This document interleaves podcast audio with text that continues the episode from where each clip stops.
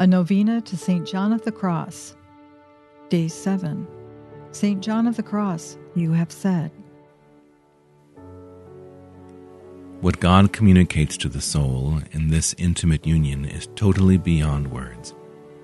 One can say nothing about it, just as one can say nothing about God Himself that resembles Him.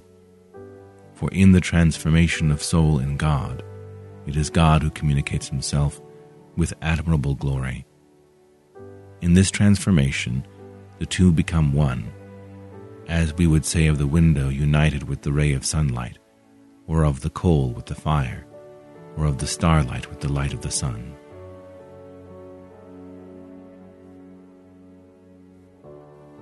A prayer for peace from St. John of the Cross. O blessed Jesus, grant me stillness of soul in you let your mighty calmness reign in me. Rule me, O King of gentleness, King of peace. Give me control, control over my words, thoughts, and actions, from all irritability, want of meekness, want of gentleness. O dear Lord, deliver me. By your own deep patience, give me patience, stillness of soul in you. Make me in this and in all more and more like you. Amen. Lord God, you gave St. John of the Cross the grace of complete self denial and an ardent love for the cross of Christ.